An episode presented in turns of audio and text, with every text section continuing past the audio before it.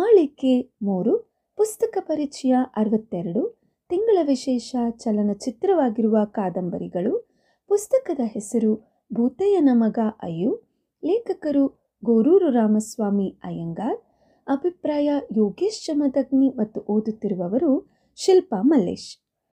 ಹೊಸ ಕತೆ ಕಾದಂಬರಿಕಾರರು ಬರುತ್ತಿದ್ದಾರೆ.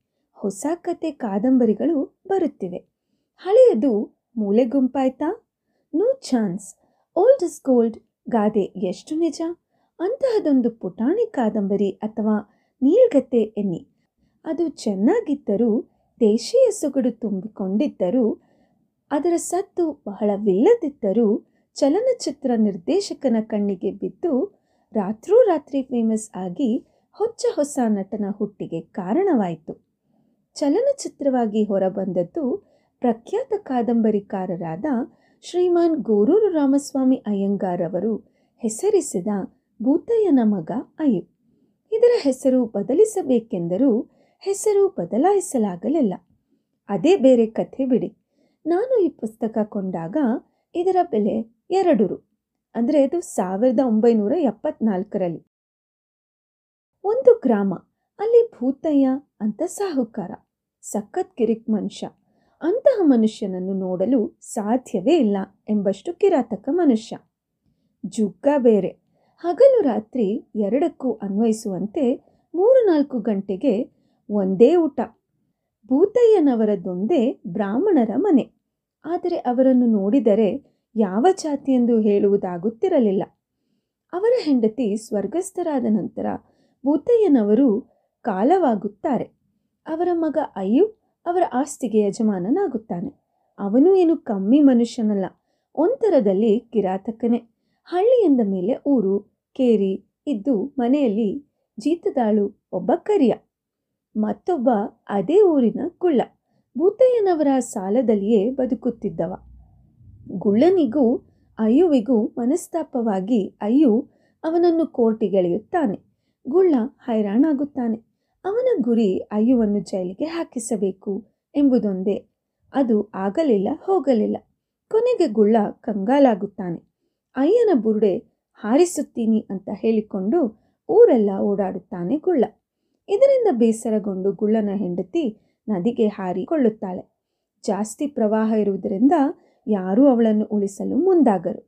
ಕೊನೆಗೆ ಅಯ್ಯು ಅವಳನ್ನು ಈಜು ಬಿದ್ದು ಹೊರತಂದು ಬದುಕಿಸುತ್ತಾನೆ. ಊರ ಜನ ಸಂತೋಷಿಸುತ್ತಾರೆ. ಪುಂಡೇಕ್ಯಾತ ಅಂತ ಒಬ್ಬ. ಅಯುವಿನ ಕಡೆಯವನು, ಗುಳ್ಳನನ್ನು ಬಲಿ ಹಾಕಬೇಕು ಎಂದು ಅಯುನ ತಲೆ ಕೆಡಿಸುತ್ತಾನೆ. ಇಬ್ಬರ ಮಧ್ಯೆ ದ್ವೇಷ ಬೆಳೆಯುತ್ತದೆ. ಗುಳ್ಳ ಕೋಟಿಗೆ ಅಲೆದು ಭಿಕಾರಿಯಾಗುತ್ತಾನೆ. ಗುಳ್ಳನಿಗೆ ವಾರೆಂಟ್ ಬಂದು ದಸ್ತಗಿರಿ ಮಾಡುವ ಹಂತ ತಲುಪಿದಾಗ ಅಯು ಮಧ್ಯ ಪ್ರವೇಶಿಸಿ, ಜುಲ್ಮಾನೆ ತಾನೇ ನೀಡಿ ಗುಳ್ಳನನ್ನು ಬಿಡುಗಡೆ ಮಾಡಿಸಿ, ತನ್ನ ಮನೆಯಲ್ಲೇ ಕೆಲಸಕ್ಕಿದ್ದು ದುಡಿದು ಹಣ ತೀರಿಸುವಂತೆ ಹೇಳುತ್ತಾನೆ. ಈ ಮಧ್ಯೆ ಹಳ್ಳಿಯ ಊರ ಹಬ್ಬ. ಕೋಣನ ಕಡಿತ ಎಲ್ಲ ನಡೆದು ಹೋಗುತ್ತದೆ. ಒಂದು ರಾತ್ರಿ ಊರ ಜನರೆಲ್ಲ ಸೇರಿ ಅಯ್ಯುವಿನ ಮನೆ ಮೇಲೆ ದಾಳಿ ನಡೆಸುತ್ತಾರೆ. ಅಯ್ಯು ಬಳಿ ಬಂದೂಕು ಇದ್ದರೂ ಬಳಸದೆ ಬೇಕಾದನ್ನು ತೆಗೆದುಕೊಂಡು ಹೋಗಲಿ ಎಂದು ಮೌನವಾಗುತ್ತಾನೆ. ಉಪ್ಪಿನಕಾಯ ಜಾಡಿಯನ್ನೂ ತಿಗಳನೊಬ್ಬ ಕೊಂಡೊಯ್ಯುತ್ತಾನೆ. ಕೊನೆಗೆ ಮನೆಗೆ ಬೆಂಕಿ ತಗುಲಿ ಮನೆ ಉರಿಯುತ್ತದೆ. ಸುದ್ದಿ ತಿಳಿದ ಪೊಲೀಸರು ಬರುತ್ತಾರೆ. ಅಯ್ಯು, ಸ್ವಲ್ಪ ಮಿದುವಾಗುತ್ತಾನೆ. ನಮ್ಮ ಮನೆಗೆ ಯಾರೂ ನುಗ್ಗಿರಲಿಲ್ಲ ಎಂದು ಹೇಳಿಕೆ ನೀಡಿ ಊರವರ ತಲೆ ಉಳಿಸುತ್ತಾನೆ. ಅದು ಸಾವಿರದ ಒಂಬೈನೂರ ಎಪ್ಪತ್ನಾಲ್ಕನೇ ಇಸ್ವಿಯ ಮಳೆಗಾಲ. ಊರಿನ ಬಳಿ ಹರಿಯುವ ನದಿ ಪ್ರವಾಹ ಉಕ್ಕೇರುತ್ತಿರುತ್ತದೆ ಅಯ್ಯು, ಮೈಸೂರಿಗೆ ಹೋಗಬೇಕಾಗುತ್ತದೆ. ಪ್ರವಾಹ ಕಾಲದಲ್ಲಿ ಒಬ್ಬರೇ ಇರಲು ಅಯ್ಯುವಿನ ಹೆಂಡತಿ, ಮಕ್ಕಳು ಹೆದರುತ್ತಾರೆ.